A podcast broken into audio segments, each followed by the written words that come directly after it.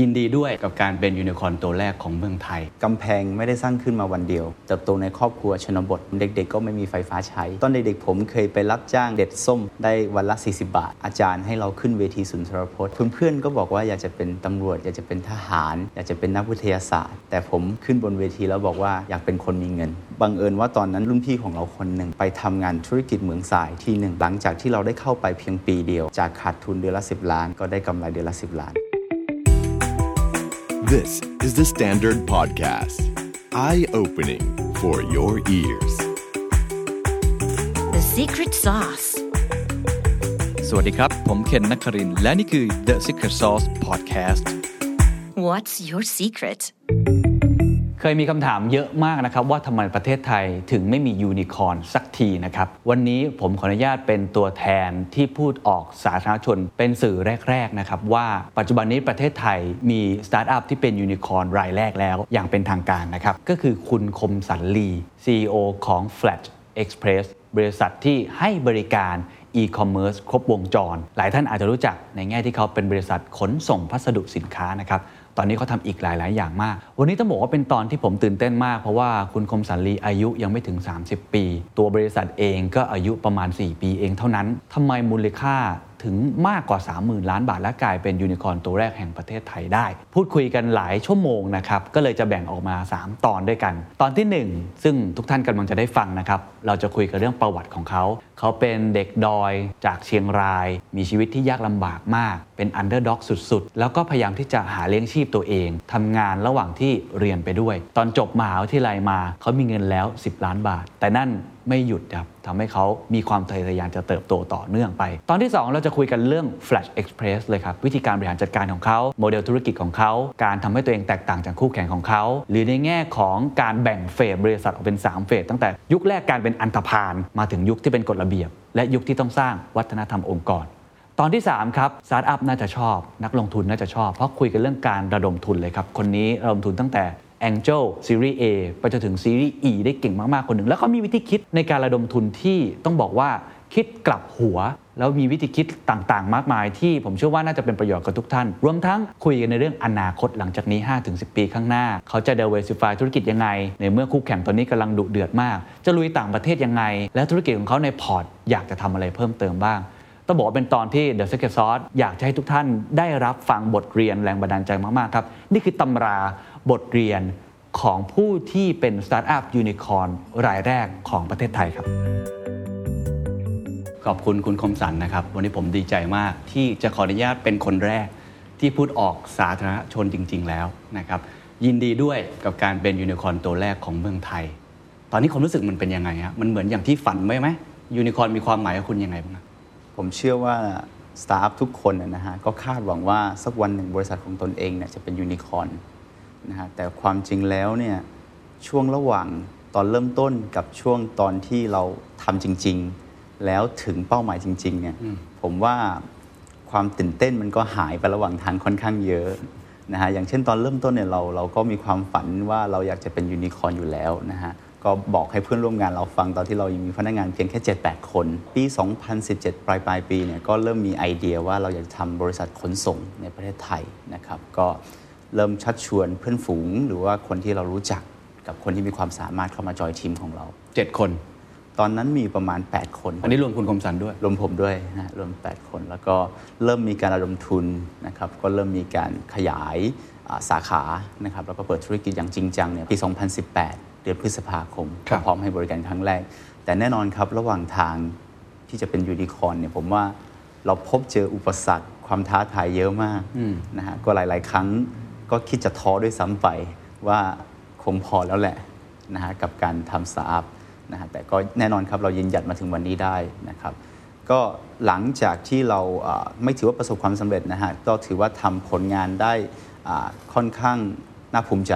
นะครับถามว่ายูนิคอร์นยังมีความหมายกับเราไหมผมว่ามีกับทุกคนอยู่แล้วแต่ว่าคงไม่ได้ตื่นเต้นเท่าตอนเริ่มต้นธุรกิจการเป็นยูนิคอร์นไม่ได้ตื่นเต้นเท่ากับตอนเริ่มตอนนั้น 7-8 คนถูกต้องครับตอนนั้นผมว่าสนุกแล้วก็ตื่นเต้นมากกว่าเพราะทุกๆคืนทุกๆวันเราจะมีเรื่องใหม่ๆเข้ามาแล้วก็ทุกๆวันเนี่ยจะมีปัญหาใหม่ๆเข้ามาแล้วทีมของเราเนี่ยมีโอกาสได้อยู่ใกล้กัน นะฮะนอนด้วยกันกินด้วยกันที่เดียวกันผมเคยอยู่โรงแรม3เดือน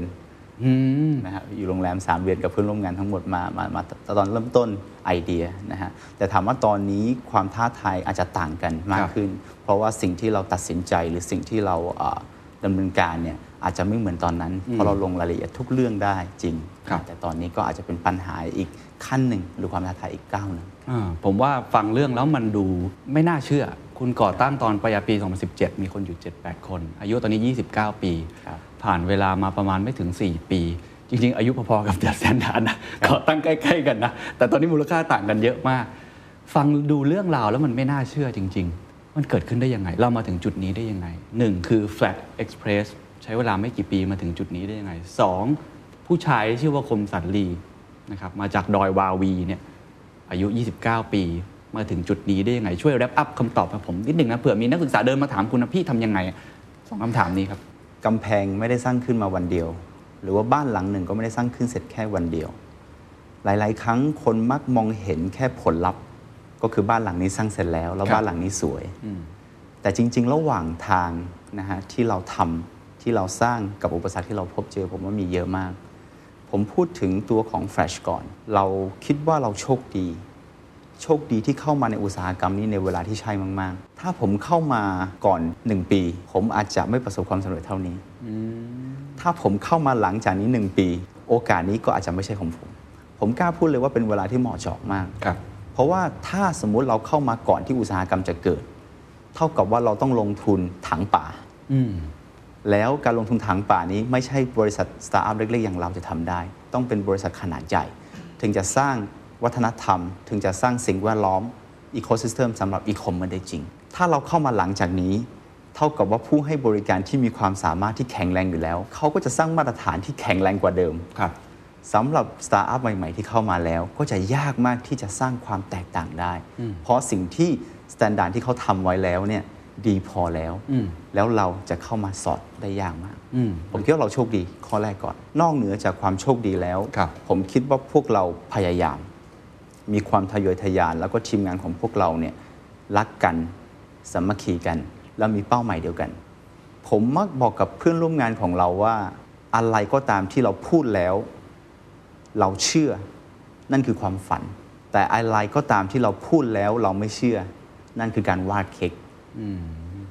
มีพนักงานส่วนใหญ่ที่อยู่ในบริษัทสตาร์ทอัพหรืออยู่ในองค์กรก็มักบอกว่าเนี่ยเจ้าของบริษัทวาดเค้กให้เราอยู่ละเนี่ยผู้จัดการของเราวาดเค้กให้เราอยู่ละแต่จริงๆแล้วผมคิดว่าต้องดูว่าต้นตอของความเชื่อถ้าเขาเชื่อสิ่งนั้นคือความฝัน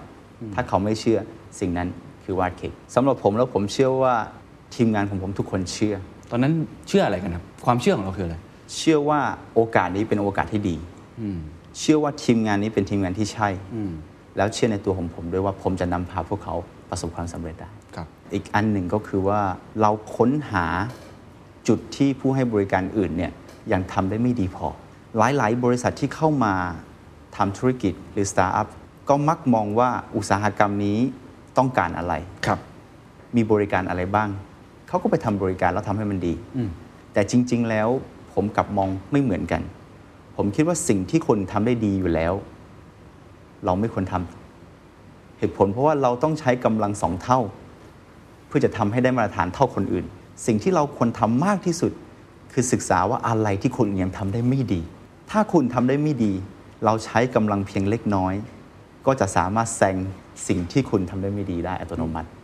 แล้วที่สำคัญมากกว่านั้นคือทำให้มันขยายกว้างขึ้นจากความที่เขายังไม่ดีพออย่างเช่นวันที่เราเข้ามาในตลาดผู้ให้บริการส่วนใหญ่ทำงานแค่วันจันทร์ถึงวันศุกร์เราเป็นรายแรกที่ทำงาน365วันอย่างที่2คือผู้บริโภคส่วนใหญ่หรือผู้ให้บริการส่วนใหญ่ใช้วิธีการเปิดสาขาในคู่โลเคชันจากนั้นให้ผู้บริโภคเดินทางไปจัดส่งสินค้าเองที่สาขาของผู้ให้บริการซึ่งในประเทศที่อีคอมเมิร์ซพัฒนาแล้วไม่มีประเทศไหนที่ต้องให้ผู้บริโภคเดินทางไปเองผมเชื่อว่าโลกของอดีตคืออินโฟเมชันไม่ได้เข้าถึงกันทำให้ผู้บริโภคต้องเดินทางเข้าไปหาธุรกิจแต่วันนี้ในโลกยุคของอีคอมเมิร์ซในโลกของยุคอินเทอร์เน็ตเราเชื่อว่าธุรกิจต้องเข้าหาลูกค้า ดังนั้นเราเป็นผู้ให้บริการรายแรกที่บริการ door to door service ก็คือให้บริการอยู่ที่บ้านเลยแล้วคุณมารับของเองที่บ้านได้เลยถูกต้องครับแล้วสิ่งนี้ก็ตอกย้ำทำให้ลูกค้าของเราใช้บริการเรามากขึ้นและที่สำคัญมากกว่านั้นคือจุดแข็งที่สุดของเขาของคู่แข่งเราคือสาขาแต่เนื่องจากเรามีบริการรับถึงหน้าบ้านแล้วกลายเป็นจุดอ่อนของเขาทันทีประเด็นที่1คือสาขาของเขากลายเป็นต้นทุนของเขากลายเป็นภาระของเขาเนื่องจากเขามีสาขาอยู่หลักหมื่นสาขาจะทำอย่างไรปิดเขาต้องเสียเงินเยอะมากรับฟรีถึงหน้าบ้านสาขาของเขาก็เป็นต้นทุนแต่สำหรับแฟลชแล้วเรามีพนักงาน 20,000 กว่าท่านทั่วประเทศไทยเท่ากับเรามีสาขาเคลื่อนที่ 20,000 กว่าสาขาอัตโนมัติมันนี่คือการสร้างความแตกต่างแล้วตอกย้ำความแตกต่างให้ขยายวงกว้างมากกว่าเดิมคือพอมีความแตกต่างนี้ในจุดเริ่มต้น2อย่างเมื่อกี้ทำงานทุกวันส่งของได้ทุกวัน7วันซึ่งตอนนี้ต้องบอกว่าหลายเจ้าก็กลับมาทำแบบนั้นแหละหรือว่าการลักษณะแบบ door to door ก็เป็นเจ้าแรกๆที่ทำมาตรงนี้อันนี้คือเป็นเหมือนกับผมเชื่อว่า Secret Sauce ที่เราเกริ่นกันเป็นน้ำจิ้มก่อนว่านี่คือสิ่งที่ทำให้ Flash Express ใช้เวลาไม่กี่ปีเดินมาถึงจุดนี้ได้ในแง่ของคุณคมสันเองล่ะครับเราสรุปให้ฟังนิดนึงว่าเราเดินทางถึงจุดนี้ได้ยังไงตอนผมเป็นเด็กอาจารย์ให้เราขึ้นเวทีสุนทรพจน์ก็เพื่อนๆก็บอกว่าอยากจะเป็นตำรวจอยากจะเป็นทหารอยากจะเป็นนักวิทยาศาสตร์แต่ผมขึ้นบนเวทีแล้วบอกว่าอยากเป็นคนมีเงิน ผมก็ว่าก็คงตลกในเวลานั้นแต่จริงๆแล้วใจลึกๆเราอยากจะเป็นคนที่ประสบความสำเร็จครับเหตุผลที่เราอยากจะประสบความสำเร็จจริงๆแล้วคือเราต้องการเปลี่ยนแปลงสถานภาพทางครอบครัวของเราซึ่งตอนนั้นถือว่าค่อนข้างลำบากพ่อของผมก็เป็นชาวบ้านธรรมดานะคุณแม่ของผมเป็นอาจารย์สอนภาษาจีนเติบโตในครอบครัวชนบทนะสมัยที่ผมเด็กๆก็ไม่มีไฟฟ้าใช้กางเกงที่ใส่ก็จะเป็นกางเกงของรุ่นพี่นะที่เขาใส่ไม่ได้แล้วก็มาให้เราใส่แน่นอนครับความลำบากนั้นทำให้เราทะเยอทะยานทำให้เราอยากจะประสบความสำเร็จเพื่อเปลี่ยนแปลงชีวิตของครอบครัวเราและตัวเราเองด้วยผมคิดว่าเป็นแรงผลักดันอันหนึ่งที่อยากจะทำให้เราทำธุรกิจแล้วก็ประสบความสำเร็จแต่นอกเหนือจากสิ่งนั้นคือผมคิดว่าผมเป็นคนไม่ยอมแพ้ตั้งใจมีความพยายามนะครับก็หลายๆครั้งที่เราพบเจออุปสรรคเราพบเจอปัญหาผมคิดว่าถ้าเทียบกับความรู้หรือความสามารถผมเชื่อว่าทุกคนที่อยู่ในองค์กรของผมมีความสามารถมากกว่าผมมีการศึกษาที่ดีกว่าผมแต่การทำธุรกิจแล้วนอกจากมีเทคนิคมีความรู้แล้วที่สำคัญคือมีใจนะผมคิดว่าผมเป็นคนที่มีใจที่แข็งแรงพอนะฮะที่จะรับสถานการณ์อื่นๆได้นะครับสองสิ่งนี้ผมคิดว่าอาจจะเป็นสิ่งที่ทำให้เราเดินทางมาถึงวันนี้ได้ครับเมื่อกี้เราพูดกันไปแล้วว่าเติบโตมาอย่างยากลำบากแต่อะไรมันหล่อหลอมให้หัวใจของเรามันสู้ได้ขนาดนี้ตอนเรียนนี่เรียนที่ไหนอะไรยังไงแล้วชีวิตทำอะไรยังไงบ้างครับผมเรียนจบมัธยมตอนตรงที่หมู่บ้านของเราชื่อหมู่บ้านวาวีวิทยาคมกาแฟวาวีเนี่ยนะครับที่วาวีดอยช้างนะฮะที่เดียวกันแล้วก็มีโอกาสเข้ามาเรียนในเมืองครั้งแรกตอนมหาวิทยาลัยนะครับผมเรียนจบที่ราชภัฏลำปางเอกธุรกิจระหว่างประเทศตอนเด็กๆเนี่ยเราก็อยากเป็นคนมีตังค์อยู่แล้วดังนั้นเราก็พยายามหาว่าอะไรที่ทำแล้วพอได้เงินตอนเด็กๆผมเคยไปรับจ้างเด็ดส้มไปตัดส้มนะเก็บส้มครับก็ได้วันละ40 บาทตอนเด็กๆช่วงปิดเทอมผมก็เคยไปรับจ้างขุดหลุมกาแฟเพราะการปลูกกาแฟต้องขุดหลุมก่อนนะก็ใส่ปุ๋ยจากนั้นถึงจะเอาต้นกล้ามาใส่พอเราโตขึ้นอีกนิดนึงก็เหมาะเจาะกับชีวิตที่ตอนนั้นเป็นจุดเปลี่ยนของชีวิตเลยก็ว่าได้ก็คือว่าคุณพ่อกับคุณแม่เราหย่ากันแม่เราต้องดูแลน้องชายกับน้องสาวของเราเราเองก็จำเป็นนะฮะที่เพื่อไม่เป็นภาระของพ่อแม่ก็ต้องไปอยู่ข้างนอกตั้งแต่ตอนนั้นเป็นต้นมาก็ทะเยอทะยานของชีวิตจนสามารถส่งตัวเองเรียนจบมหาวิทยาลัยได้อย่างตอนที่เกิดเหตุการณ์มันที่เป็นจุดเปลี่ยนว่าเราต้องเป็นเสาหลักของครอบครัวเราทำอะไรบ้างทราบมาว่าเรียนจบมหาวิทยาลัยคุณคมสันนี่มีตังค์แล้ว10 ล้านนะช่วงระหว่างที่พ่อแม่เราแยกทางกันใหม่ๆเนี่ยผมคิดว่าเราแย่มากสถานการณ์ชีวิตเราแย่มากอย่างแรกคือเราไม่ต้องการเป็นภาระให้กับครอบครัวแต่ว่าทางกลับกันเราอายุยังเล็กอยู่ยังไม่สามารถหารายได้เข้ามาช่วยเหลือครอบครัวได้ดังนั้นก็มีช่วงหนึ่งในชีวิตของเราที่ล้มเหลวพยายามอยากจะ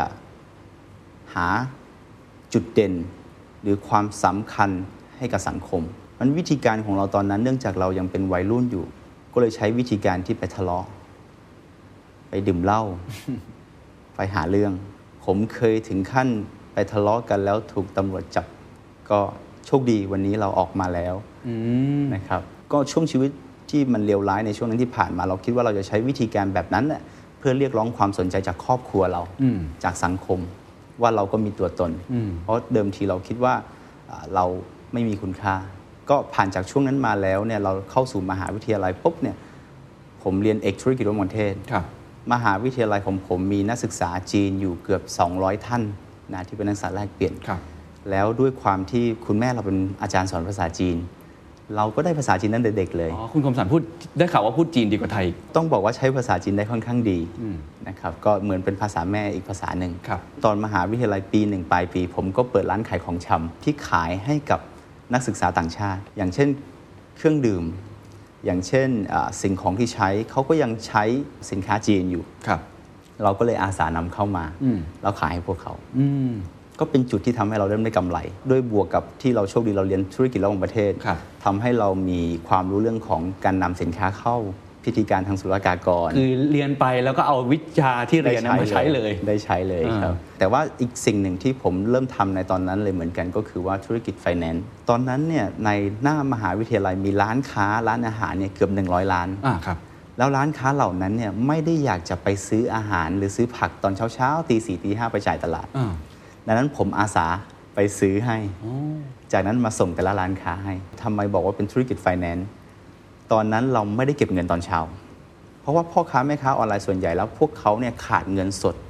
ในการบริหารร้านทำให้พวกเขาต้องไปกู้กับหมวกกันน็อกคำหมวกกันน็อกก็คือโหดนอกระบบอะไรนอกระบบนะครับจากนั้นเนี่ยเราไม่เก็บเงินตอนเช้าทำให้เขามีวัตถุดิบในการผัดอาหารขายเพราะเขาขายด้วยเงินสดตอนเย็นเราไปรับเงินของวันนี้ พร้อมกับออเดอร์ของ tomorrow แล้วเขาก็พร้อมให้เราบวกกำไรเพิ่มก็แน่นอนว่าต้นทุนทางการเงินของเขาถูกกว่าการไปกู้นอกระบบเพราะกู้กับเราเพราะเราเอาใช้วัตถุดิบของเราเป็นตัวกู้แทนคือเขาไม่ต้องเดินทางไม่ต้องเอาเงินของคนอื่นมาแอบใช้ก่อนด้วยก็คือเอาของคุณนี่แหละมาแล้วก็หมุนกันวันต่อวันใช่ครับก็คงทำได้สักประมาณ2ปีตอนผมอยู่ปี2ประมาณซัมเมอร์นะฮะผมเป็นคนที่ค่อนข้างชอบคุยกับรุ่นพี่นะฮะโดยเฉพาะรุ่นพี่ที่จบกำลังจะจบตอนนั้นผมอยู่ปี1ปี2ผมก็คบกับรุ่นพี่ปี3ปี4หมดเลยพวกเขาจบไปแล้วเนี่ยผมมักจะทำการบ้านได้ดีมากจบปุ๊บผมจะรู้เลยว่าเขาไปทำงานที่ไหนตำแหน่งอะไรรายได้เท่าไหร่ธุรกิจเกี่ยวกับอะไรจากนั้นผมก็จะเก็บคอนเน็กต์พวกนี้ไว้แล้วก็โทรหาพวกเขาบ่อยๆว่าเป็นยังไงบ้างเพื่อที่ว่าวันหนึ่งเราออกมาในสังคมแล้วถ้าเราจะเข้าสู่วงการไหนทำธุรกิจอะไรเรามีรุ่นพี่แน่นอนโอเคนี่การหาคอนเนคชั่นตั้งแต่เด็กหาคอนเนคชั่นตั้งแต่ตอนมหาลัยเลยแล้วผมก็มีเพื่อนต่างสาขาด้วยไม่ได้มีแค่สาขาเราผมมีเพื่อนที่เป็นทนายผมมีเพื่อนที่เป็นบัญชีผมมีเพื่อนที่นักการเมืองท้องถิ่นด้วยตั้งแต่ตอนอยู่มหาวิทยาลัยผมจะเข้ากับหลายๆกลุ่มมากๆตอนนั้นบังเอิญว่าตอนนั้นมีเพื่อนรุ่นพี่ของเราคนนึงไปทำงานธุรกิจเหมืองทรายที่หนึ่งก็ธุรกิจค่อนข้างแย่เนื่องจากเจ้าของกิจการเนี่ยไม่ได้มาดูแลเองนะฮะเป็นคนต่างชาติดังนั้นเราก็เลยเข้ามาช่วยอาสาบริหารแล้วคุณมีความเข้าใจเกี่ยวกับธุรกิจเหมืองทรายไม่มีเลยครับแต่ว่าเนื่องจากว่าตอนนั้นเนี่ยธุรกิจเหมืองทรายเจอปัญหาขาดทุนหนักอันนี้อย่างแรกอย่างที่2คือปัญหาหลักของเขาคือทีมงานคนจีนและคนไทยไม่ได้เข้าใจกันพูดภาษาคนละภาษาถูกครับแล้วก็เจ้าหน้าที่ที่ทำงานหน้างานเนี่ยเป็นคนไทยหมดแต่ผู้บริหารเป็นคนจีนดังนั้นผมก็เลยอาสาว่าฉันเป็นคนไทยที่เข้าใจคนไทยได้ดีและเข้าใจคนจีนได้ดีดังนั้นก็ขออาสาไปช่วยเขาแต่แน่นอนนะฮะก่อนไปเราก็ได้มีการไปศึกษาที่นั่นอยู่2สัปดาห์ไปดูว่ามันมีปัญหาอะไรบ้างก็หลังจากที่เราได้เข้าไปเพียงปีเดียวจากขาดทุนเดือนละ10ล้านก็ได้กำไรเดือนละ10ล้านโอ้โหแค่ปีเดียวเปลี่ยนอะไรบ้างฮะเอาคร่าวๆก็ได้ผมว่าเปลี่ยนค่อนข้างเยอะเลยในนั้นเนื่องจากอย่างแรกคือการคอร์รัปชันภายในเยอะมากเนื่องจากเป็นธุรกิจชาวบ้านที่อยู่กันมานานมากแล้วดังนั้นในนั้นมีเครือญาติเยอะมากไม่เจ้าของมาอยู่ใกล้ๆอ่ะ นะฮะก็มีการคอร์รัปชันเกิดขึ้นในนั้นแล้วก็เราเข้าไปปุ๊บแล้วก็ปรับเรื่องคอร์รัปชันก่อนครับมีทีมงาน50กว่าคนผมตัดออกเหลือ20คนนะฮะตัดออกเกือบ30คนแล้วก็อย่างที่2คือเครื่องจักรเก่ามากนะซ่อมแซมบ่อยเกินไปคือเรารู้อยู่แล้วว่าโรงงานเนี่ยถ้าเมื่อไหร่ก็ตามไม่มีผลผลิตก็ขาดทุนแน่นอนถ้าเครื่องจักรไม่เดินก็ขาดทุนเพราะพนักงานก็พักผ่อนดังนั้นเราก็เลยจัดตั้งทีมช่าง เครื่องจักรเสียเมื่อไหร่ซ่อมเมื่อนั้นทำงานต่อทำให้กำลังการผลิตของเราเพิ่มขึ้น productivity ก็เพิ่มครับสิ่งสุดท้ายเลยคือเรื่องของกลยุทธ์ราคาแล้วก็มีการปรับเปลี่ยนราคาเพื่อทำให้การแข่งขันได้นะครับแล้วก็สุดท้ายเลยคือลงทุนต่อเนื่องหลังจากที่เราเริ่มได้กำไรแล้วเราก็ลงทุนต่อเนื่องในที่ดินที่มีทรายจนทำให้สุดท้ายเราได้กำไรแล้วก็สุดท้ายผมก็เมื่อปี4นะครับผมก็ออกจากที่นั่นแล้วก็มาทำธุรกิจเองแต่ตอนนั้นมีสิ่งที่ผมว่าอยากจะแชร์ให้เพื่อนๆหรือว่าพี่ๆฟังได้ก็คือว่าระหว่างหุ้นกับระหว่างเงินสดเลือกอะไรคือตอนนั้นเขายื่นออปชันให้คุณถ้าเลือกเงินสดก็มีเงินสดก้อนโตหนึ่งก้อนถ้าเลือกหุ้นนะฮะก็อาจจะยังมองไม่เห็นตัวเลขเป็นแค่เงินปันผลเล็กๆน้อยๆแต่วันนั้นเราตัดสินใจเลือกเงินสดถ้าวันนี้กลับมามองภาพผมเลือกได้ผมจะเลือกหุ้น นะฮะเนื่องจากหลังจากที่เขาขายไปแล้วก็มีหลายเท่ามากอ๋อไม่งั้นตอนนี้ก็มีเงินอันนี้เข้ามาสนับสนุนเราอีกใช่ครับเราก็ได้เงินสดมาก้อนหนึ่งใช่แล้วได้ข่าวว่าเป็นก้อนใหญ่มากเหมือนกันครับเรียกได้ว่าตอนนั้นจริงๆก็ถือว่าเป็นคนประสบความสำเร็จแล้วนะเลี้ยงดูตัวเองเลี้ยงดูพ่อแม่อะไรแล้วทำไมถึงยังทะเยอทะยานทำอะไรอย่างอื่นต่อตอนอยู่มหาวิทยาลัยผมบอกว่าแม่ถ้าผมมีเงินอยู่1,000,000 บาทผมจะให้แม่หยุดทำงานแต่วันที่เรามีเงิน1,000,000 บาทแล้วเราเพิ่งเข้าใจว่าเราซื้อบ้านหลังหนึ่งยังไม่ได้เลย วันที่เรามีเงิน10,000,000 บาทแล้วเราก็อยากจะหาความมั่นคงให้กับครอบครัวมากกว่านี้นะก็เลยคิดว่า5 ล้านหรือ10 ล้านหรือมากกว่านั้นความจริงแล้วในเวลาตอนนั้นยังไม่มั่นคงเราคิดเวลานั้นยังไม่มั่นคงก็เลยทะเยอทะยานต่อไปต่อมาถึงสเต็ปหนึ่งแล้วไปต่อแล้วไปทำอะไรต่อครับได้ข่าวว่านี่เป็นคล้ายๆกับนออ่อนๆที่จะเข้าสู่ธุรกิจไอโลจิสติกแล้วก็ตอนนั้นก็มีโอกาสไปที่เชียงใหม่เนื่องจากผมจบที่จังหวัดลำปางก็จังหวัดแรกที่ไปเลยคือจังหวัดเชียงใหม่ไปทำธุรกิจเกี่ยวข้องกับคนจีนเหมือนกันก็คือขายอสังหาริมทรัพย์ให้กับคนจีนโดยเฉพาะคอนโดมิเนียมตอนนั้นเราก็เป็นตัวแทนจำหน่ายของหลายบริษัทนายหน้าพูดตรงๆคือนายหน้าแต่ว่าต้องยอมรับว่าธุรกิจนายหน้าเหมือนธุรกิจประกันผู้บริโภคเจอเราแล้วไม่อยากให้เราเนี่ยไปรู้จากเขาหรือได้เบอร์โทรติดต่อของเขาดังนั้นก็เป็นจุดที่ยากมากที่เราจะได้ใจของผู้บริโภคดังนั้นวิธีการของผมครับคือผมศึกษาแล้วว่าคนต่างชาติที่อยู่ในประเทศไทยส่วนใหญ่เขาก็ยังมีความต้องการสินค้าจากประเทศจีนกลับมาที่ธุรกิจเดิมของผมสินค้าจากประเทศจีนแล้วเขาก็ยังมีความต้องการที่จะซื้อสินค้าของประเทศไทยเนี่ยส่งไปให้ญาติๆของเขาในต่างประเทศหรือในประเทศจีนดังนั้นเวลานั้นก็เป็นเวลาเหมาะเจาะอีกครั้งหนึ่งที่ผมเริ่มต้นธุรกิจใหม่ผมทำธุรกิจส่งสินค้าระหว่างประเทศ forwarder ทำตัวนี้เพื่อที่จะทำให้ลูกค้าอยู่ในพอร์ตของเราอ๋อเข้าใจแล้วคือไม่ได้ตั้งใจทำธุรกิจอันนี้จริงจังอยากทำเพื่อให้ลูกค้ารู้จักเราไว้ใจเราแล้วจะได้มาซื้ออสังหาของเราถูกต้องครับเพราะว่าผู้บริโภคที่อยู่ในประเทศไทยเนี่ยไม่เขาก็ต้องเช่าบ้านไม่เขาก็ต้องซื้อบ้านถ้าเขามีความต้องการขนส่งระหว่างประเทศอยู่แล้วเราเปิดให้บริการขนส่งระหว่างประเทศปุ๊บเขาก็จะเข้ามาเป็นลูกค้าเราทันทีโอเคเข้าใจแล้วพอเขามาเป็นลูกค้าเราทันทีเขาก็ต้องใช้ tracking ในการเช็คสินค้าของเขาตลอดระหว่างที่เขาเช็ค tracking ข้างล่างก็จะเป็นโฆษณาเราทันที เขาก็คิดว่าบริษัทนี้มันมั่นคงเพราะเราใช้บริการขนส่งเขาตลอดเวลารู้จักชื่อแล้วเรารู้จักชื่อเขาแล้วเขาก็มาบ้านเรามารับสินค้าผมไปรับสินค้าเองนะฮะตอนนั้นขับรถไปรับสินค้าเองใช่ก็ทำให้ผมทำธุรกิจอสังหาริมทรัพย์ได้กำไรเยอะในตอนนั้นแต่แน่นอนครับกลายเป็นว่าธุรกิจ freight forwarder ได้กำไรมากกว่าธุรกิจอสังหาริมทรัพย์จาก1ประเทศที่เราขยายกลายเป็นเราไปเปิดที่สหรัฐอเมริกาญี่ปุ่นเกาหลีแล้วก็จีนด้วยแสดงว่าตอนนั้นในประเทศไทยไม่ค่อยมีคนทำธุรกิจนี้เท่าไหร่ผมว่าตอนนั้นมีคนทำแต่ว่าส่วนมากเนี่ยพวกที่ให้บริการอยู่คือ DHL FedEx เป็นบริษัทใหญ่มากแล้วไม่ได้มีภาษาจีนบริการอย่างเราบริการแค่ลูกค้าจีนเป็นหลักดังนั้นอย่างแรกคือเรารับฟรีถึงหน้าบ้านลูกค้าเลยเราพิกแพ็คให้เขาด้วยนะเรามีเว็บไซต์ที่เป็นภาษาจีนในการเช็คสินค้าให้เขาด้วยแล้วก็ customer service ของเราเป็นภาษาจีนหมดจริงๆนี่เหมือนเป็นการซ้อมทำแฟลชเหมือนกันเนาะใช่เลยหลายๆอย่างผมว่าหลายๆคนก็บอกว่าทำไมเราไม่เคยอยู่ในวงการนี้แล้วจับหูจับปลาแล้วมาอยู่ในวงการนี้ได้เลยผมว่าความจริงก็ไม่ใช่แค่ความบังเอิญความจริงเราก็มีประสบการณ์สะสมจาก freight forwarder มาบางส่วนนะตอนนั้นผมทำ freight forwarder เนี่ยทำอยู่ 4-5 ประเทศเสร็จแล้วเนี่ยก็มีโอกาสอยู่ที่จีนบ่อยมากๆช่วงระหว่างที่เราอยู่จีนเนี่ยแน่นอนสินค้าเราจากทั่วโลกเข้าไปถึงประเทศจีนแล้วก็ต้องใช้บริการของ ผู้ให้บริการ last mile ในประเทศจีนก็มีโอกาสเรียนรู้ธุรกิจ Express อย่างครบวงจรเลย เราก็เริ่มเห็นแล้วว่าไอ้ของที่เราเป็นคนรับมาเนี่ยเรา last mile ไปส่งถึงบ้านคนแต่ละคนเนี่ยมันมีเจ้าไหนบ้างแล้วมันทำมันยังไงใช่ครับแล้วก็ไปศึกษาอยู่ได้ประมาณสักครึ่งปีถ้าถามว่าผมเริ่มต้น Flash ได้ยังไงผมคิดว่าเริ่มต้นมาจากอย่างแรกคือเรามีโอกาสเข้าใจธุรกิจ Express ก่อนตั้งแต่ตอนนั้นเลยอันที่สองคือผมสะสมเงินทุนได้พอสมควรตอนทำธุรกิจ Freight Forwarder ตอนนั้นผมเป็นเจ้าของกิจการคนเดียวทำกำไรได้เดือนหนึ่งผมว่า7 หลักโอ้โหทำให้เราสะสมทุนมาบางส่วนมีก็เลยเป็นโอกาสที่เป็นเปิด Flash โดยเป็นทุนส่วนตัวได้โอกาสที่เรามองเห็นมันคืออะไรในเมื่อในตลาดในบ้านเราก็มียักษ์ใหญ่อยู่ยักษ์ใหญ่ที่เป็นรัฐวิสาหกิจนะยักษ์ใหญ่ที่เป็นนายทุนจากต่างประเทศเลยนะครับแล้วก็เป็นทุนหนามากของประเทศไทยเองด้วยแน่นอนเราเห็นตลาดอีคอมเมิร์ซมันเติบโตใช่แหละแต่ว่าคือเวลาเรามองออกไปในเกมอีคอมเมิร์ซเกมผู้ให้บริการในพวกนี้เราจะมองว่ามันเป็นเกมของก็อดซิลล่าเขาเล่นกันถูกไหม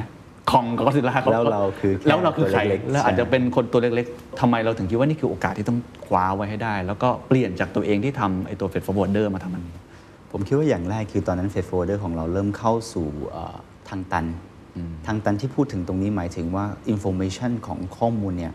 มันชัดเจนมากขึ้นผู้ให้บริการที่เป็น airline เองก็มาทำ 2C และ 2B มากขึ้นทำให้เรามองว่าธุรกิจนี้คงอยู่ได้แค่ปีหรือ2ปีอันที่2คือวันที่เราไปเห็นประสบการณ์ในจีนแล้วรวมกับเวลาเหมาะเจาะที่ผมพูดถึงเมื่อกี้ว่าโอกาสที่เหมาะเจาะที่สุดคืออาลีบาบาลงทุนใน Lazada ใช่Tencent ลงทุนใน Shopee ปีเดียวกัน JD ร่วมทุนกับ Central เราเห็นเทรนด์แล้วผมเห็นเทรนด์แล้วเดิมทีแล้วถามว่า Lazada มีอยู่แล้ว Shopee มีอยู่แล้วแต่ E-commerce ก็มีมาในไทยมาตั้งนานแล้วแต่พวกเขาไม่ได้เป็น Big Player ระดับโลกดังนั้นถ้าเขาไม่ได้เป็น Big Player ระดับโลกเขาจะไม่สามารถสร้างการเปลี่ยนแปลงในวงการนี้ได้จริงๆการที่จะให้ผู้บริโภคมาใช้ E-commerce ผมว่าไม่ใช่แค่เรื่อง Product หรือ Service มันต้องใช้เงินมหาศาลในการให้พวกเขาเข้ามาอยู่ในอีโคซิสเต็มนี้ได้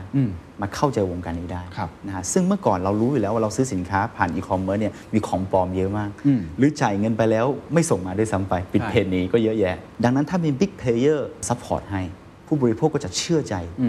แล้วผู้บริโภคก็จะใช้บริการนี้มากขึ้นเราก็เลยคิดว่านี่คือโอกาสที่เหมาะเจาะแล้วดังนั้นถ้าผมมองเนี่ยผมจะมองจากภาพใหญ่ก่อนว่าเทรนด์มันมาจริงไหมว่าเทรนด์มันมาบิ๊กเพลเยอร์มาเล่นแล้วไหมถ้าเทรนด์มันไม่มาอย่างที่ผมพูดถ้าผมเปิดก่อนอีก1 ปีเงินผมอาจจะหมดแล้วผมลงทุนแล้วอาจจะไม่มีใครให้ทุนผมเพราะเทรนด์มันไม่มาผมเชื่อว่าผู้ลงทุนทุกคนเป็นคนที่เก่งเป็นคนที่ฉลาดกว่าพวกเราทุกคนถ้าพวกเขายังไม่เชื่อแล้วเขาจะให้เงินทุนเราได้ยังไงถ้าพวกเขาไม่เห็นพวกเขาก็ไม่ให้เงินทุนเราดังนั้นผมคิดว่าเป็นโอกาสที่เหมาะเจาะแล้ววันนั้นเทรนด์มาพอดีเราก็เลยจัดเทรนด์นี้อีกสิ่งหนึ่งที่ผมมองนอกจากภาพใหญ่แล้วผมกลับมามองที่อุตสาหกรรมนี้ในวันนั้นที่ก่อนที่เราจะเข้ามาเราดูอุตสาหกรรมนี้เราดูอย่างแรกก่อนเลยที่เป็นปัจจัยสำคัญที่สุดเลยคือราคาก่อนที่เราเข้ามาในราคาเฉลี่ยของประเทศไทยอยู่ที่ 60-65 บาทใช่ per transaction ครับถ้าเทียบกับประเทศจีนหรือประเทศอีคอมเมิร์ซพัฒนาแล้วประเทศจีนดีกว่าง่ายๆใหญ่กว่าประเทศไทย18 เท่าแต่ค่าขนส่งเพียงแค่15 บาทส่งถึงทั่วจีนเท่ากับว่า65 บาทที่เราจ่ายไปเนี่ยเป็นเพราะผู้บริโภคไม่มีทางเลือกใช่ไหม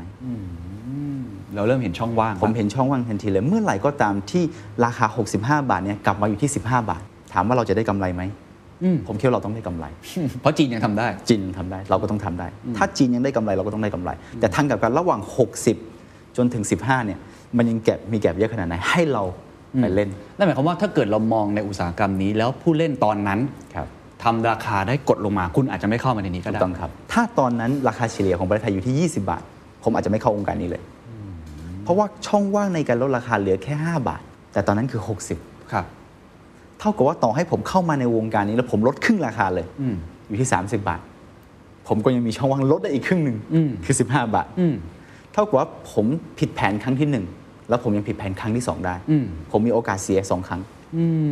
นี่คือสิ่งที่ผมมองเห็นสิ่งที่3คือการให้บริการหรือรูปแบบการให้บริการของคู่แข่งเรามีอันไหนที่เขาทำได้ดีมากมีอันไหนที่เขายังทำได้ไม่ดีอย่างที่เมื่อกี้เราพูดถึงเรื่องของความแตกต่างในการให้บริการผมถามว่าถ้าเราจะสร้างเหมือนกับที่คู่แข่งที่มีอยู่แล้วเพราะผู้บริโภคยอมรับในการบริการแบบนี้อยู่แล้ว ผมต้องใช้เวลามากกว่า5ปีเพื่อเปิด 10,000 สาขาให้ได้แล้วถ้า5ปีผมเปิด 10,000 สาขาเสร็จโอกาสธุรกิจนี้คงไม่อยู่แล้วถูกนะดังนั้นเราก็เลยต้องสร้างความแตกต่างแล้วเอาจุดอ่อนที่สุดของคู่แข่งเราเป็นจุดแข็งที่สุดของเราเปลี่ยนจุดอ่อนคู่แข่งเป็นจุดแข็งที่สุดของเราแล้วทางกลับกันจุดแข็งที่สุดของเรานะฮะจะไปชนกับจุดแข็งที่สุดของเขาได้ทันทีเนื่องจากจุดแข็งที่สุดของเขาในอดีตจะกลายเป็นจุดอ่อนที่สุดของเขาทันทีสามอย่างที่เรามองเห็นตอนนั้นก็เลยมั่นใจมากแต่ก็ต้องถามอย่างนี้ตรงๆฮะต่อให้มั่นใจแค่ไหนถ้าผมคุยกับผู้ประกอบการรายเล็กนะตอนนั้นคนก็ถือว่าเป็นรายเล็กนะไม่ว่าจะเก็บเงินได้เป็นร้อยล้านก็ตามเนี่ยคุณดูคู่แข่งในตลาดสิมันใหญ่มากทุนเขาใหญ่สุดๆอะไรทำให้เราไม่กลัวครับอะไรทำให้เรารู้สึกว่าต้องลองดูสักครั้งหนึ่งหรือเราต้องการแค่จะกิน market share เล็กๆน้อยๆหรือจริงๆเราอยากจะเป็นอันดับหนึ่งจะโค่นเขาเลยเนี่ยเราเอาความกล้าผมใช้อย่างนี้แล้วมันกล้ามากในการกระโดดเข้ามาในสนามใหญ่ที่คู่แข่งตัวใหญ่ขนาดนี้ได้ยังไงความจริงเรื่องนี้ไม่เคยเล่าให้ฟังที่ไหนก่อนในโลกนี้เลย นะครับวันนี้จะมาเปิดเผยที่แรก and that's the secret sauce